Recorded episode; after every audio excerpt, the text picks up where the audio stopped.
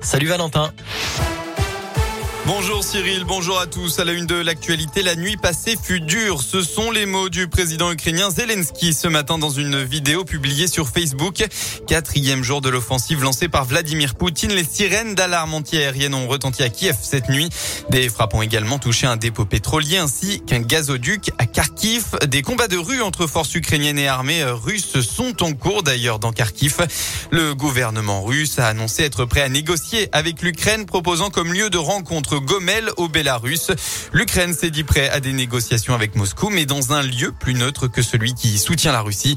En France, Emmanuel Macron a présidé un conseil de défense et de sécurité hier en fin d'après-midi. Il a décidé de renforcer son soutien à l'Ukraine avec des équipements de défense.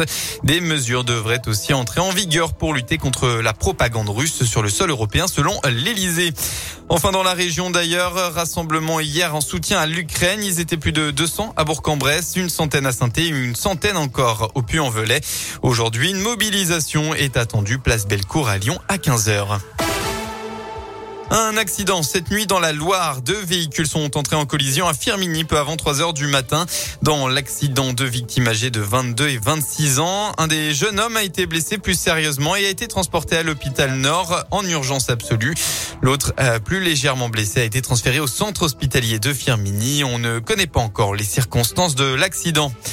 Et puis une bonne nouvelle face à la crise sanitaire. Le reflux épidémique s'est confirmé hier, aussi bien dans les hôpitaux que du côté des contaminations, selon les derniers chiffres quotidiens publiés par Santé publique France.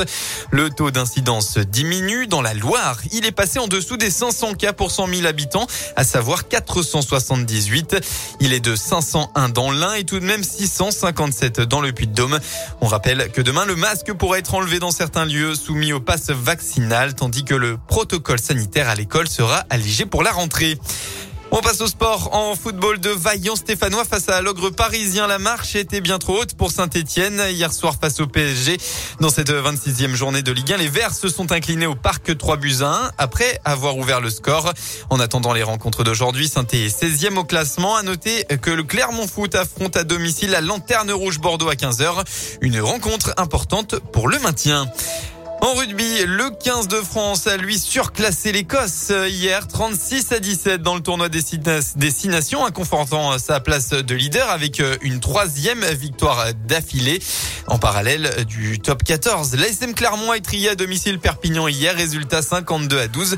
Les Clermontois sont 9e au classement. La météo enfin dans la région, c'est facile, un très beau dimanche à venir, pas de mauvaise surprise, le temps sera similaire à hier avec euh, du soleil et entre 8 et 10 degrés au mercure. Merci Valentin.